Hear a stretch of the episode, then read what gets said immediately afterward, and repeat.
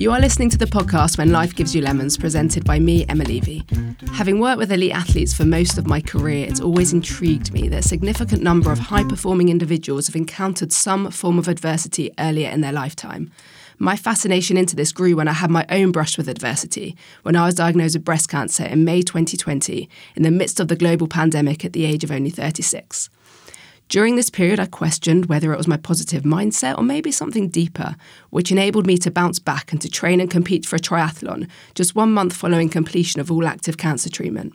The goal of this podcast is to explore this concept further by meeting a variety of high performing individuals who have experienced adversity but who have come back stronger.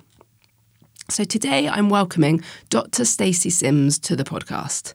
Stacy is a world-renowned physiologist, nutrition scientist, and applied researcher, specializing specifically in sex differences in training and nutrition. She is an author of the popular books Roar and Next Level, researcher, and all-round women's health expert.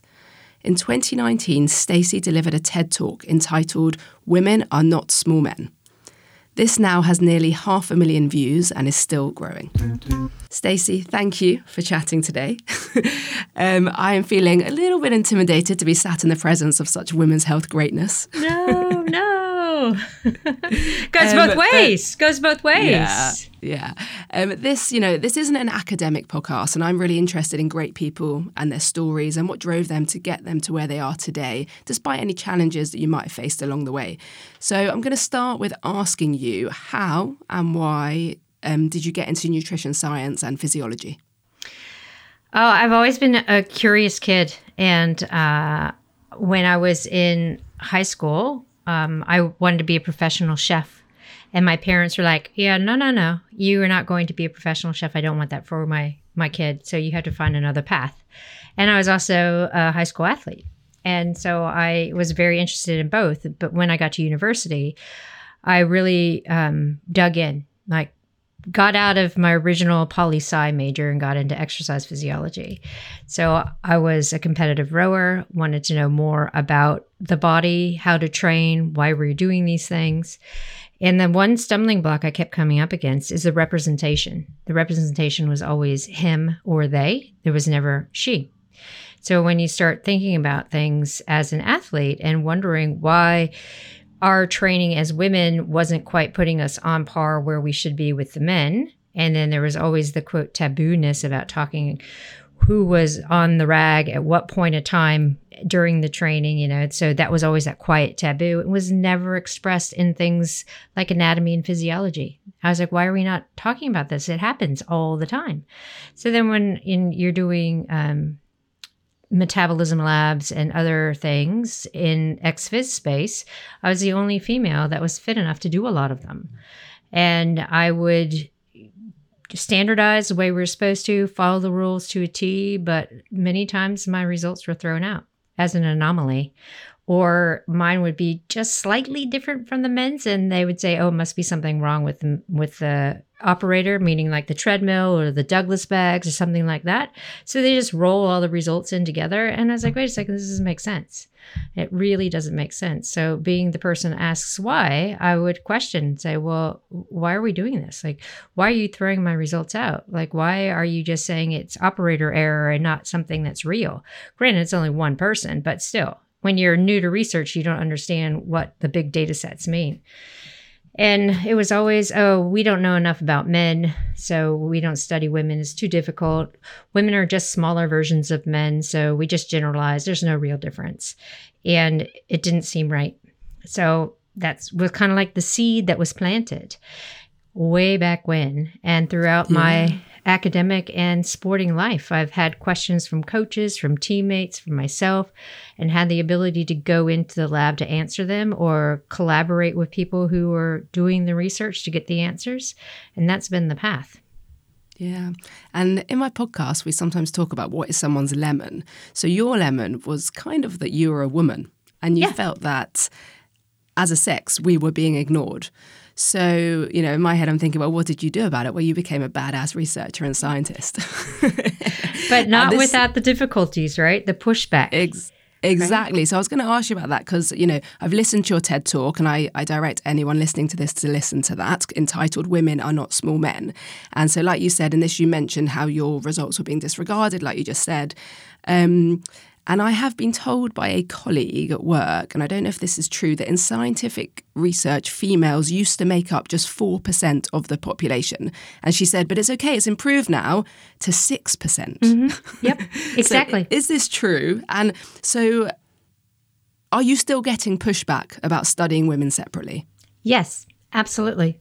And my PhD students are as well. So I have PhD students that are in more the medical scope, looking at concussion, concussion recovery, ACL.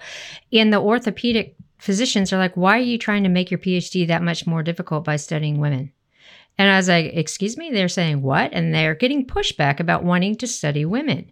And it's like, well, there's a higher incidence of ACL tears in women. So mm. why are we not studying that? Why would you say we need to study in men when it's not a real injury in men?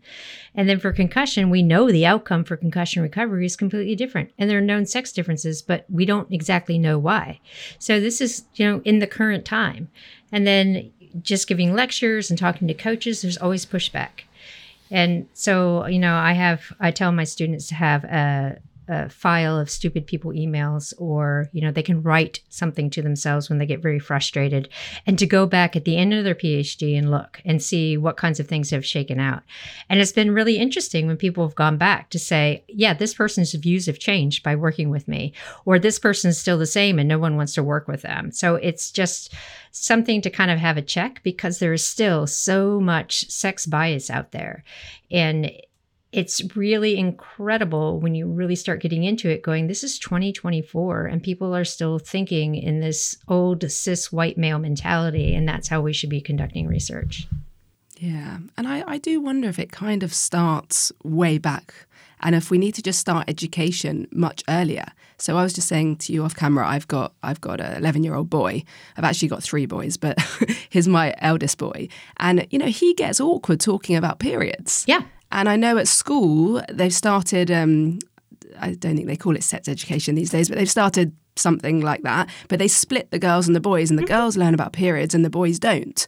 Yep. But actually, I think sometimes our problem is that the men don't understand our sex differences enough. So when you're getting to the science labs, you know, when they're they're older, they haven't got that kind of knowledge from back when they were kids. So what's your thoughts on that? Do you think we should start teaching them earlier? Yeah, absolutely. I'm laughing because I had that exact conversation this morning with my daughter and her best friend because they had health class today. And I was like, oh, what are you guys learning in health? And then they started giggling. I'm like, are they talking about periods and sex? And they're like, yeah, but they don't even call it that. I was like, are the boys in the room? No. Should the boys be in the room? Yes. They need to know what we go through because, you know, it's really important they understand us. I was like, of course it is, but it's still the segregation, right? And there's there's probably a case study you've seen floating around from um, it was a, a, private high school in London that was really trying to get after this about the um, social stigma periods, and so they brought um, the research study to the actual students and said, Hey, we are looking for girls and boys who are best friends. They're not dating, they're just really good friends. And we want to bring you all together. And we want to talk about shared experiences of being a high school student. But under the guise of what they really wanted was for the girls to talk about their periods and have the guys understand what it felt. So over the course of six weeks, they had this, you know, socio socio-cultural kind of conversation to understand what it was to be a boy and then what the um, barriers were for the girls, especially wearing school uniforms and all that kind of stuff. And the girls really dug into how difficult it was to be themselves when they were on their period, about being worried about if they're going to leak through, if they had to leave class suddenly, excuses for phys ed or sport, all the things that we hear about from like the myths and things. And at the end of the you know the trial period their best friends who were boys really understood it and went to bat for them and was like, We have got to teach everybody about this because it's not fair that you are one of my really good friends and you experience this and have this social stigma and feel bad about yourself every month. And so they were able to implement that and understand that. And I was like, Why are we not doing this earlier? Yeah. Yeah. And, you know, hormones is what kind of plays um, a big factor in our sex differences, and I do want to go there a little bit. And obviously, it's difficult because we've got premenopausal, perimenopausal, postmenopausal, and that's what I like so much about your book, Roar, which I've read. How you do take each section um, separately, and obviously, you can't um, you can't make advice because one size doesn't fit all. But what I've heard you talk about, I've, I've heard you talk about a few things that I thought be, could be really interesting to go into a little bit. Okay. So the first one is I've heard you say that women should lift heavy shit. Yes. Second one is women should eat more. Yes. Third one is that carbs aren't bad for women. Correct. And fourth one is that women should not do intermittent fasting. Exactly. And anyone who knows me now knows why I'm such a big fan of yours. because if anyone tells me to eat more and eat more carbs, well, they're my new best friend. Awesome. Um, but anyone listening might be thinking, well, hold on. I heard on the Diary of CEO recently, on the Diary of the CEO podcast, you know, I heard Dr. Mindy Pelz say that all women should be fasting. And then I've just also listened to, um, is it Dr. Chris Palmer on the Jordan Peterson podcast saying how everyone should be fasting for, you know, all these metabolic reasons, etc.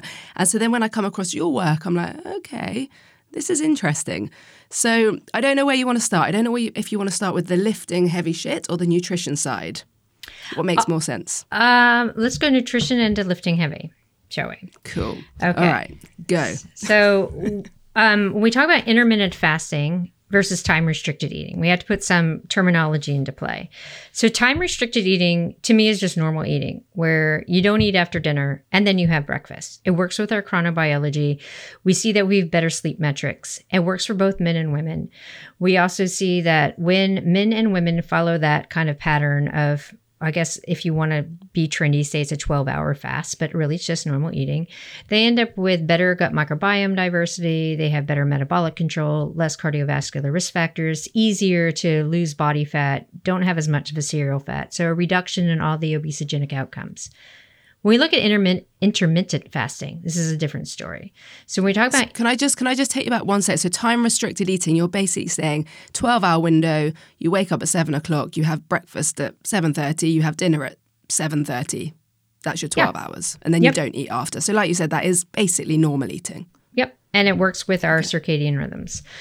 When we look at intermittent fasting, this is where it gets a little bit crazy because you have di- people that are, you know, doing the fasting mimicking type diet where they have days of really low calorie intake and then we have days of normal eating or we have the 24 or the 16 8 there's all sorts of different ways of people not eating with the with the idea of increasing metabolic flexibility, increasing our mitochondrial dis- um, respiration and mitochondrial density, telomere length, all this kind of stuff. When we look at all the positive outcomes, it's based on male data. When we look at what happens for women, completely different story. We don't have an increase in parasympathetic drive. We have an increase in sympathetic drive. We have more um, glucose dysregulation, so a little bit more insulin resistance. We don't have a change in autophagy. We don't have a change in telomere length. And it has really to do with the hypothalamus. So when we look at the hypothalamus, there are two areas in the hypothalamus that register nutrient density for women. And there are two areas specifically because we have a more robust endocrine system. So that means that we have a menstrual cycle, we have, um, you know, daily perturbations of estrogen and progesterone that change cyclically. And then we have an area that's um, really regulated by estrogen that's appetite control and circadian rhythm. But for men, there's only one area. And so endocrine and metabolic control and everything is in that one area. We also look at sex differences in muscle morphology. So, men, by the nature of being born XY, have more glycolytic fibers. So, that means they can burn sugar pretty quickly. They have more fast twitch. They're able to do that high intensity work, but they don't have as much of the mitochondrial type fibers. But women do. So, women are born with more of the aerobic type fibers. So, we already have that maximum fatty acid oxidation capacity, better mitochondrial health, all of those things that, you know, people are saying, I'm doing fast and I'm doing fasted training to improve. As women, we don't need to do that. So then when we start looking specifically at what does fasted mean, we see in the research when women are doing fasted training it exacerbates this misstep in the hypothalamus. So the hypothalamus is like, hey, wait a second, there's not enough nutrition coming in. So I'm going to stay in this breakdown state, this catabolic state. So I'm going to just really start stripping down lean mass. So people are trying to do um, fasted training to improve metabolic health and build lean mass and burn body fat. It does the opposite in women. But for men, completely different story because their threshold for um, that nutrient sensitivity is completely different. So, for example, we say that women start to experience endocrine dysfunction around 30 calories a, per kilogram of fat free mass, but for men, it's 15. So, we see why, like from those numbers, and this is in sedentary populations that these have been equated to, that there's this distinct sex difference in that threshold. So then when we're looking at the general population of fasted and fasted training, we also see that there's a circadian rhythm in there as well. When we see women who delay their food intake till about noon and they eat from noon to 6 or 7 p.m., they have more obesogenic outcomes. When we see it in men, that's not quite as apparent. But what we are attributing it to is this decrease in gut microbiome and decrease in the diversity. So if you're not eating in, you know, at regular basis and you're incredibly stressing the body and putting it into the sympathetic drive, you get a decrease in the gut microbiome diversity. So then we see there is a lack of BDNF production. There's a lack of serotonin production.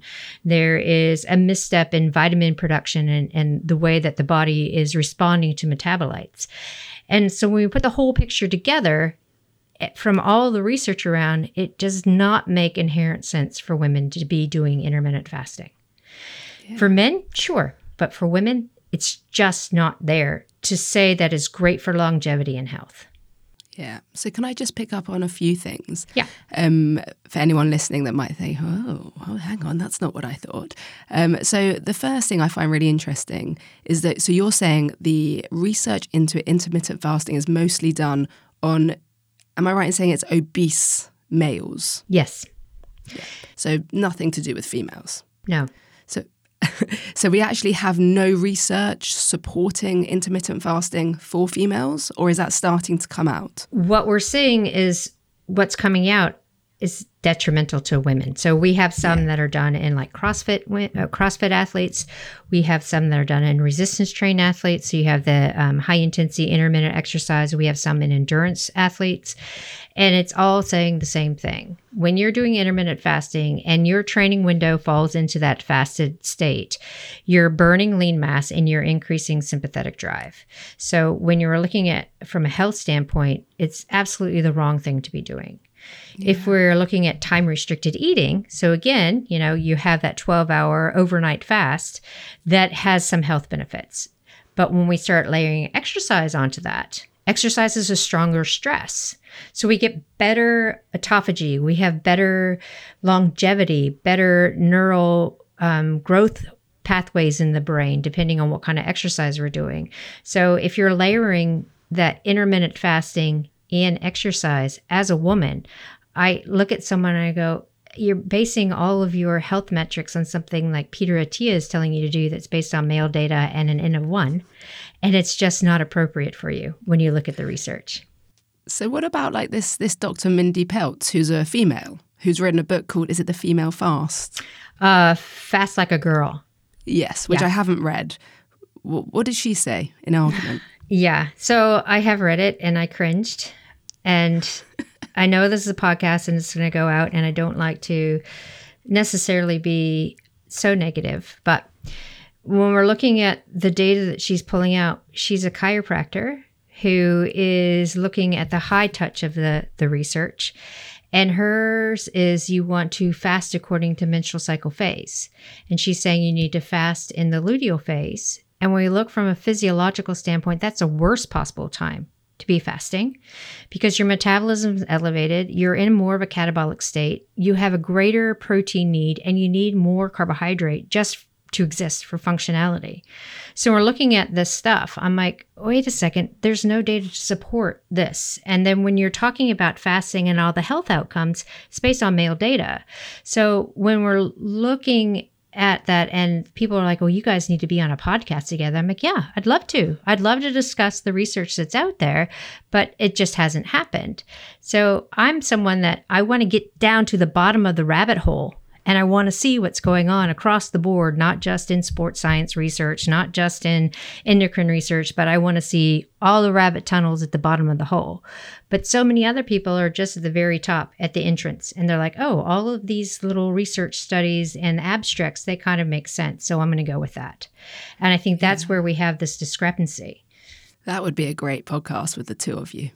You can be the intermediary. You can exactly. You can, oh, yeah. That's already here, being manifested. Okay. Um, and you know what's really funny as well, and, and I feel a little bit embarrassed about this, is I have been intermittent fasting for about a year now. Oh no. Yeah, because you know, I listen to all these podcasts. I'm not a physiologist, a nutritionist. I'm a physiotherapist. Mm-hmm. Um, and I listen to them. I think, oh, that sounds really interesting. And what I was thinking in my kind of simple mind was, um, if I avoid, bre- I was just avoiding breakfast and starting at kind of midday, one o'clock. And, you know, my body got used to it. So I wasn't hungry any longer and it, it kind of worked. And then I was even working out in the morning, intent, yeah, like doing a fasting workout. Um, and I was thinking that what that was happening is because I didn't necessarily have it. This is again really simple, okay? Mm-hmm. I was thinking because I didn't have necessarily any glucose or calories to burn, that my body would turn to burning fat. Nope. But what you're saying is actually I was uh, burning muscle. Yep, you were. Yeah. And my body was holding on to fat to protect itself. Exactly. And when we see that it's, quote, fat burning when we're doing fasted workouts, it's because men and women fuel differently. So men will go through all their stored glucose and get into fatty acid burning, but women Nope. We don't go through all of our stored glucose. We use blood sugar and free fatty acid and amino acids. And the body's like, wait a second, this is a huge stress. So I'm going to burn the most metabolically active tissue, get the biggest bang for my buck, which is your muscle. Great. Yeah. so you'll be pleased to know since I've started listening to you and researching you for today, I've now stopped doing that. Yay! So I have and guess what? I feel so much better. Fantastic. Fantastic. yeah. So I'm and- now training. I'm training for the London Marathon. So actually also I realized that I couldn't quite do that in a fasted state. Um, so I, that's also why I started to eat more. But it, it now I'm eating more. It makes so much more sense. Yeah. Everything you were saying I just feel more energetic on my runs, obviously. Yeah. Um. So let's talk. Let's talk about carbs because yes. as well, I was having zero carbs because I thought that was my best way to regulate weight. Because mm-hmm. basically, since I had breast cancer, I put on a lot of weight, mm-hmm. and I put that down to tamoxifen. I don't know if you know much about tamoxifen, yep. but mm-hmm. tamoxifen, it my understanding is it blocks um, the estrogen receptors. So mm-hmm. it doesn't reduce the amount of estrogen in your body, but it stops your body absorbing mm-hmm. the estrogen. And I think that's had an effect on my um, weight maintenance, yes. which apparently there's no research into, according to my oncologist. So I'm not sure if you know anything about that. Um, but it's definitely made it harder for me to kind of balance my weight, which is why I went down this intermittent fasting and why I stopped carbs. So talk to me about carbs. Okay. On a side note, there's a, a breast oncologist who runs Boston Marathon out of Harvard, and her name is Amy Comander.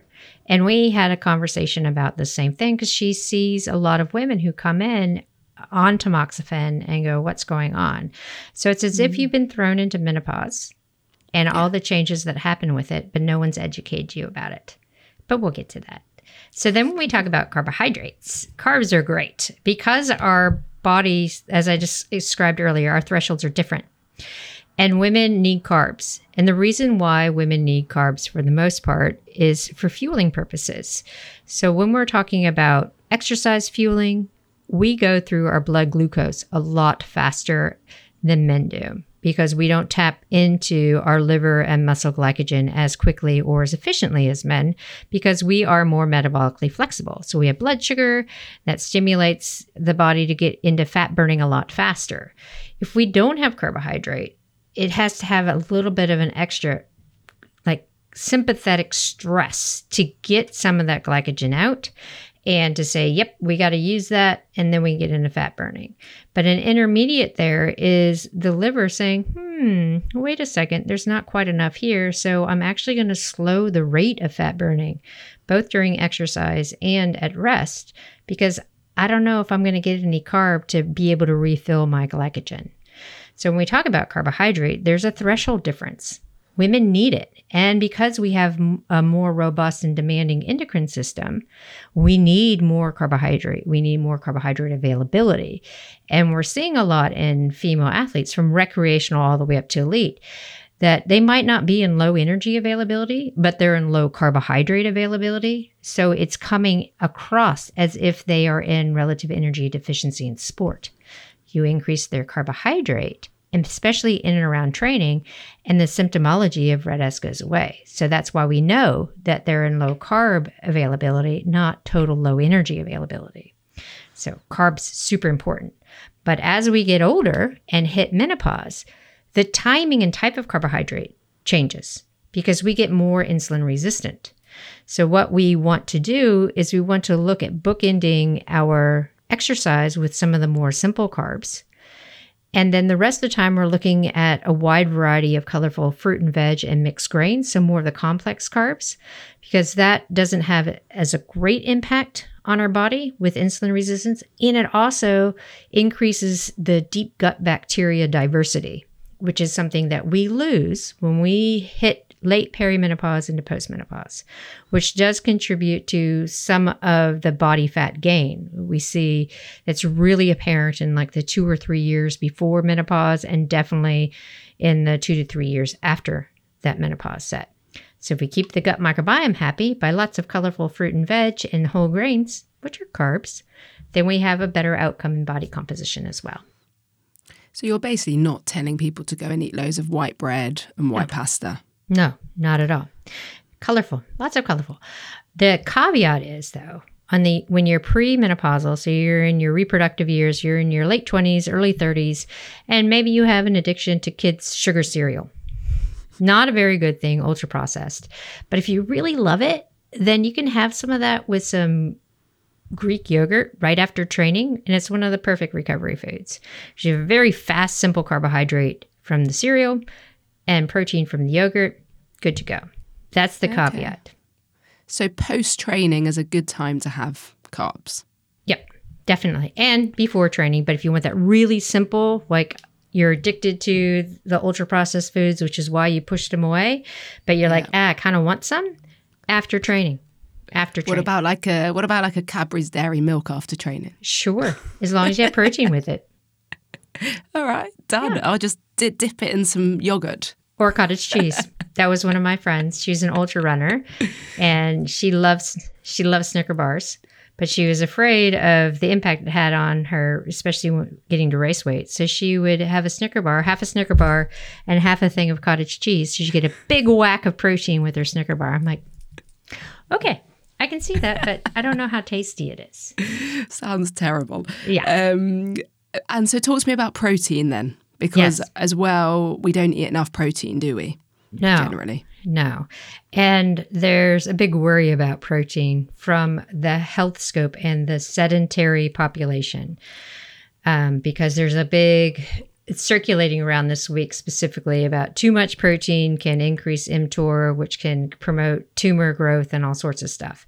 But when we look at the real research in active women, not true we are looking at the fact that everyone produces IGF 1 after exercise. It's just one of those things that happens to repair tissue, but it's not going to increase any kind of dangerous aspect. And I'm saying this because you are a breast cancer survivor. And if you hear people saying, oh, you shouldn't have a lot of protein, that's where it's coming from. Yeah. But when we look at specifically at protein, as we're getting older, we become more anabolically resistant to both protein and exercise. So if we want to build lean mass, we need to really up our protein. When we're looking at the general recommendations of protein intake right now, and we're seeing the RDI uh, or RDI or RDA wherever you are of around that 0.6 to 0.8 grams per kilo. That's based on sedentary old men. Because then they're putting out the recommendations. They're like, hey, look at this. A 65 year old sedentary guy has around the same body fat and composition as a 20 year old woman.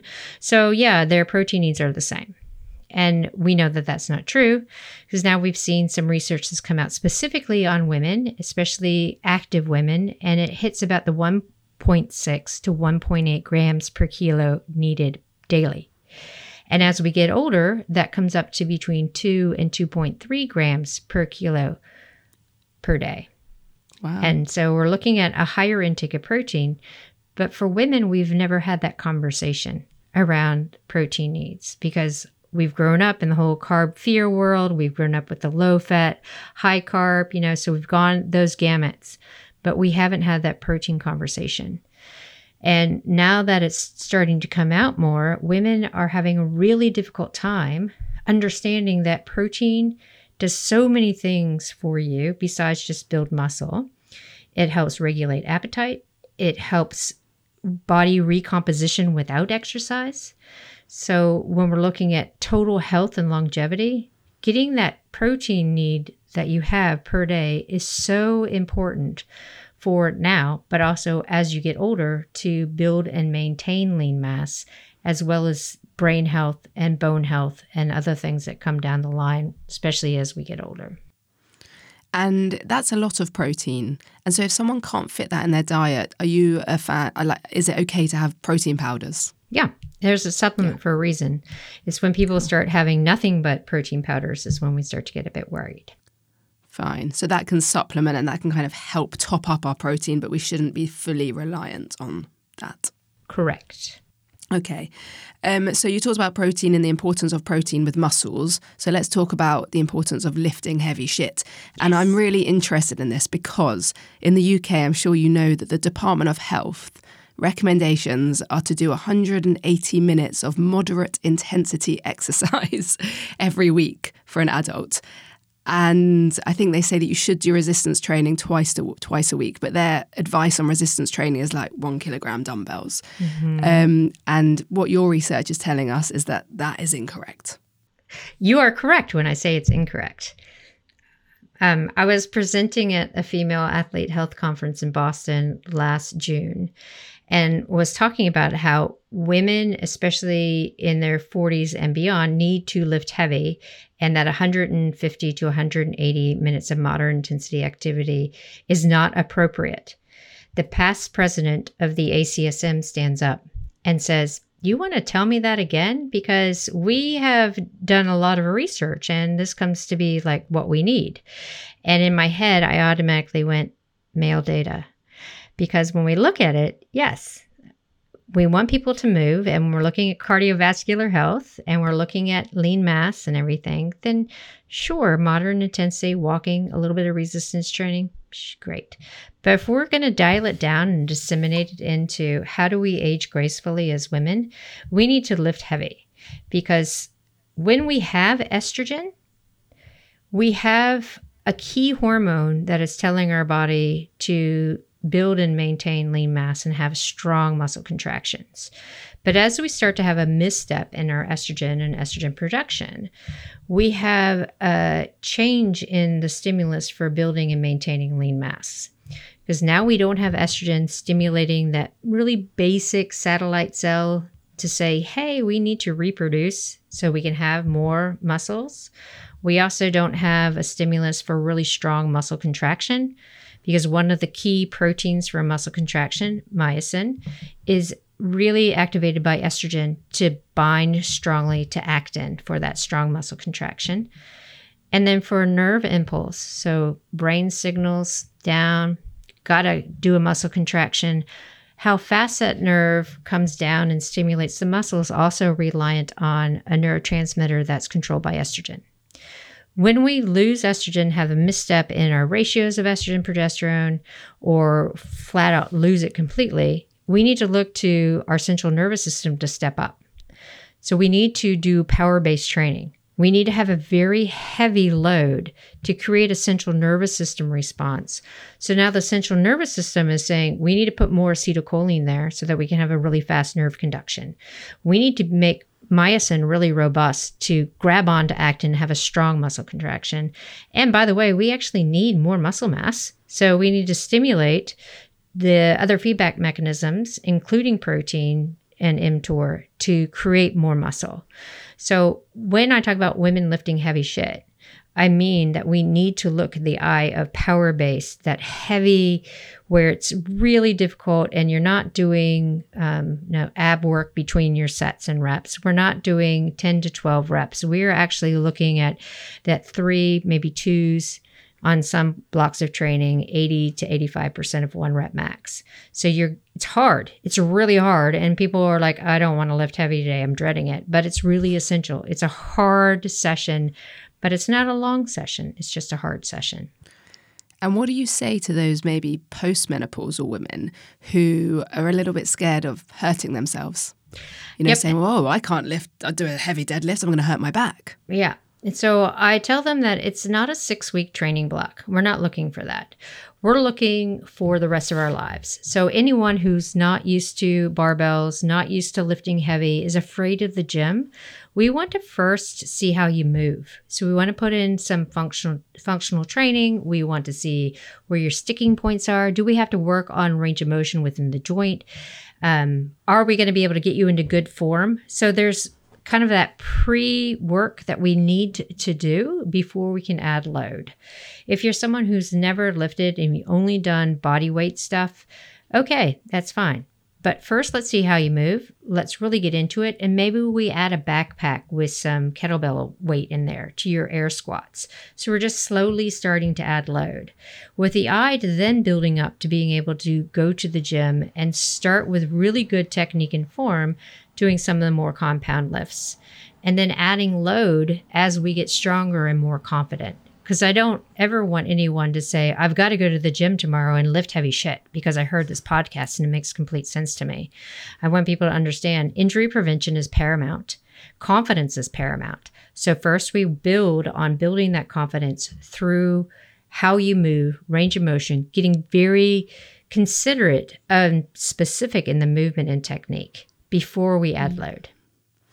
And what do you say to the women who you know, that kind of old fashioned opinion of, well, I, I can't lift weight because I don't want to get bulky. I know. I laugh.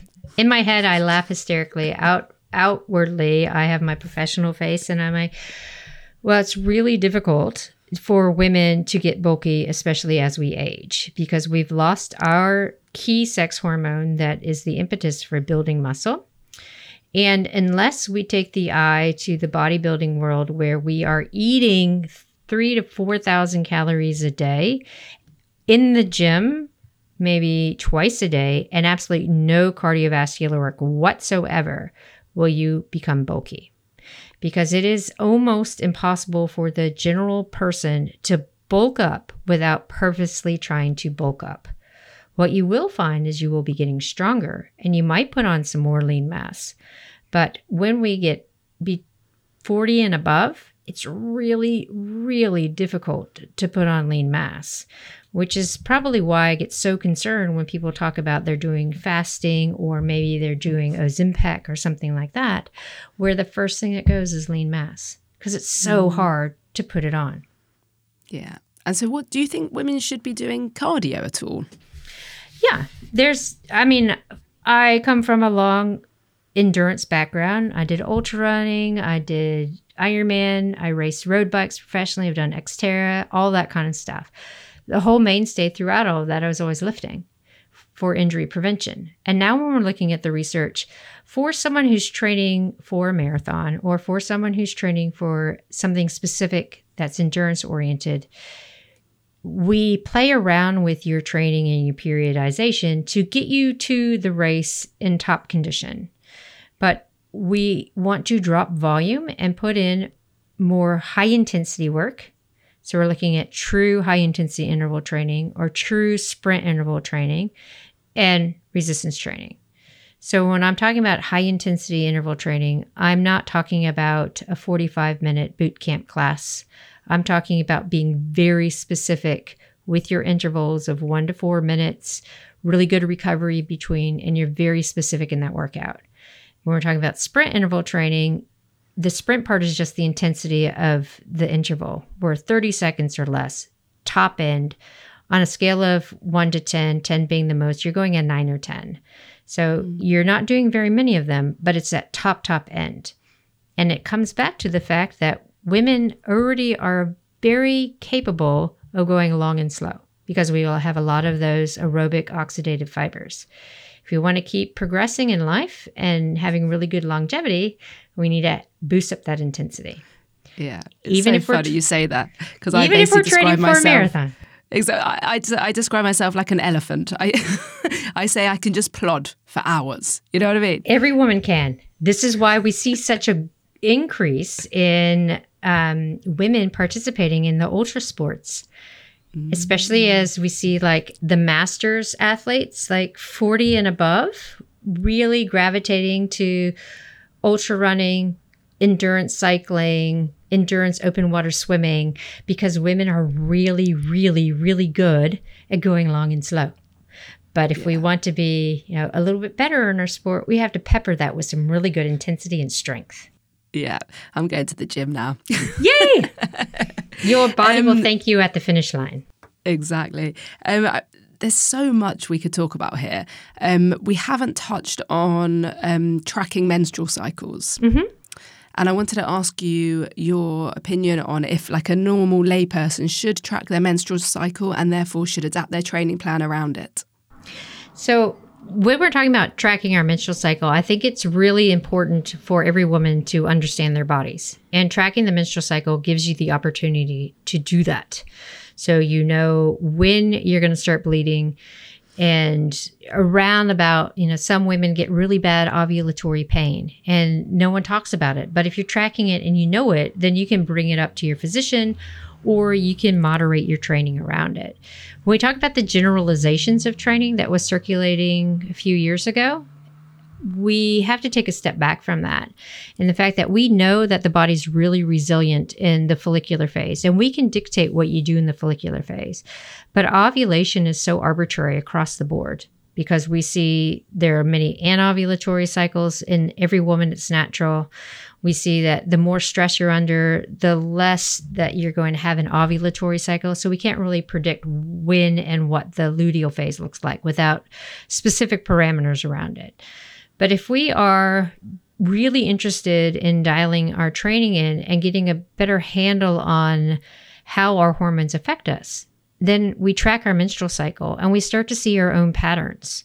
We might see that on day 28 of our 32 day cycle, we feel fantastic and bulletproof. Well, that's the day you want to go hard. You want to do a heavy track workout, or you want to lift heavy in the gym because your body has the capability of doing that.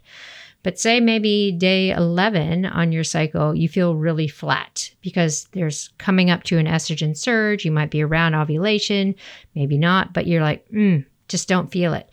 And you start to see these regular patterns, you can dial your training into your own patterns. And that's where we talk about menstrual cycle and menstrual cycle training is with our own patterns and understanding there are times from an immune standpoint and a metabolic standpoint where we can acquire more stress, which is the low hormone phase, and where we might want to look at protecting our immune system in the high hormone phase if we know that we have a tendency to get upper respiratory tract infections or tend to get soft tissue injury.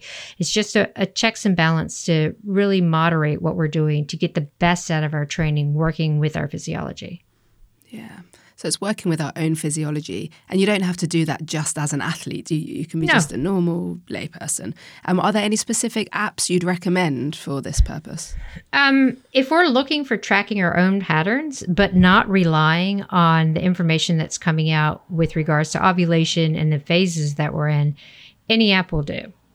But if you're looking at, you know, really dialing in and understanding where your phases are, you have to do a little bit more homework where you want to use something like Wild AI that is uh, female algorithms written for women by women so they understand the change in your autonomic nervous system.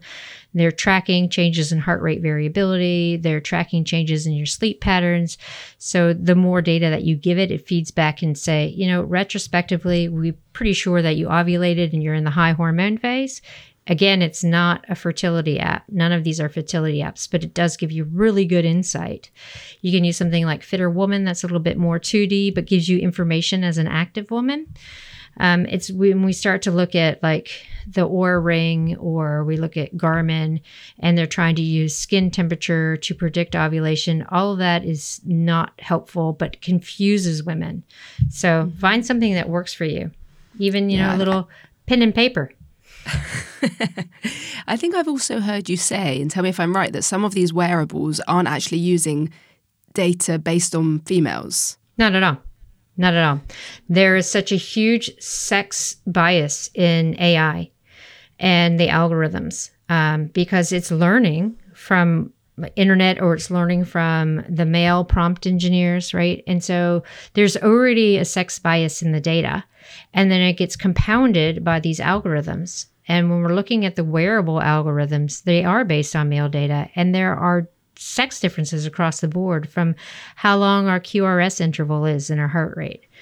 Changes in our heart rate variability with progesterone coming up. We have a decrease in our heart rate variability, an increase in our resting heart rate. So these algorithms are reading women as being highly stressed and under recovered. But it's because they haven't accounted for the extra noise that women's physiology gives to these algorithms.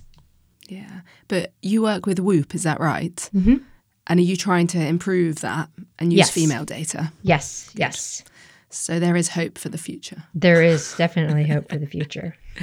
So I think we've done some really good myth busting in the past 45 minutes. Is there any myths that we haven't covered that you would like to say what you're seeing on social media is nonsense? Um, almost everything. no, just kidding. I'm kidding. Um, zone two. Zone two is yeah. another one of those really big ones that's out there. And for women who are time pressed and really looking for longevity and all the health that's being pushed out there with zone two, don't spend the time on zone two. Because, like I said earlier, women are already oxidatively capable and we already are metabolically flexible. So we don't have to spend all the time in zone two. We need to spend more time in that high intensity. It's not necessarily so that we can go fast and have power, but for brain health. Because mm-hmm. we see a sex difference in early onset dementia and Alzheimer's, and it's coming back to brain metabolism and the plaque buildup. So, what we're seeing is there's a misstep in lactate metabolism because women haven't been pushed to go high intensity. We don't have the natural capacity because we don't have as much of those fast twitch fibers. So we don't necessarily produce lactate on a regular basis, but we need to because the brain prefers lactate and you have neurons that use it to keep neural pathways going and to change the plasticity. So it's really improving brain health and brain function, prevents cognitive decline. So when we're talking about time press stuff, we need to look at doing short, sharp, high intensity work, not spending time doing zone two. Yeah. Super and zone two, important. just to explain to the people that don't know, that's that really low intensity where you can still talk, basically, isn't it? You're exercising, but you can still have a full conversation. So you're not at all out of breath. Right. And they say uh, that you're supposed to do two to four sessions of 45 to 80 minutes a week. And I think about it, I'm like, oh my gosh, that is so much time. And it is not beneficial for women to be doing that kind of work. Yeah. So you can basically spend less time, do something more high intensity that's going to benefit our brain health. Yep. As well as our, our whole Metabolic. physiology. Yep. Yeah. Because the other Amazing. thing that high intensity does is it creates a greater crosstalk between our skeletal muscle and the deep abdominal visceral fat. And the um, exerkines are saying, hey, don't store fat. We don't need you fat to go away. But if we're doing long, slow stuff, we don't get that signaling. We yeah. also see, you know, so many other things. So high intensity coming from okay. a long term endurance athlete. Yeah. Um, I wanted to finish by talking about resilience and mindset because that's where our podcast normally goes. And mm-hmm. I'm going to read what I read on your YouTube About section, where it says, so you're, you're writing this, my vision is a world of healthy women who understand their bodies, know how to work with their unique physiology, know their periods are ergogenic aids, and create positivity around being a woman in sport. Together, we can shift the destructive narrative and elevate women in research, science, and sport. Yes. So, I wanted to ask you, Stacy, do you feel that you are a resilient person and that you have used your resilience and your positive mindset to shift that destructive narrative? And do you believe you're helping to elevate women? I hope so. I live in a country that has tall poppy syndrome, but um, when I see the impact that people come up and tell me things that they have done and implemented. I see the conversations that my daughter has with her friends. I do truly believe that we are breaking down those barriers. Um, one of the things that's missing, and I really want people to bring into the conversation, though, are our lived experiences because we have so many different cultural and societal norms that are perpetuating the destructive narrative. So, until we can start looking at how that is a risk factor for so many things, I don't think we're going to quite make it yet. But really, still trying to push and hoping yeah. that we are actually creating change. Amazing. Thank you, Stacy. Thank you so much for talking to me today. I do really find your knowledge really, really inspiring. And oh, there's so much you've said today, so much you've said that I'm going to take on board personally. And I hope everyone else listening will, will do the same. I believe you are making positive changes um, to females out there. Um, I, I just also want to say at this point, I don't believe this episode is just for women or academics. I really think, and I think I said it at the beginning, I think that males around us need to understand the female physiology more. Um, and I hope that this episode of the podcast will motivate people to see the importance of understanding our own physiology, like you said, working with it and using it to our advantage to become stronger, healthier, and more robust individuals. So thank you so much for joining me today, Stacy. I've really, really enjoyed this chat. I could have gone on, honestly, all morning. Thanks for having me. And of course, I love to talk about this stuff, so we probably could have extended it, but that's okay. I'm happy that you are putting it out there. And I totally agree. Men do have to be part of the conversation and shouldn't be afraid to be a part of the conversation. Yeah. And remember, we're planning a, a future podcast now. We're going to try and get on Dr. Mindy Pelz, and I'm going yes. to mediate you two yes. and have you both fight it out. Let's Not fighting. It. It's all about science. all about the science. Exactly. Discussing. Yes, exactly. Thank you, Stacy. Thank you.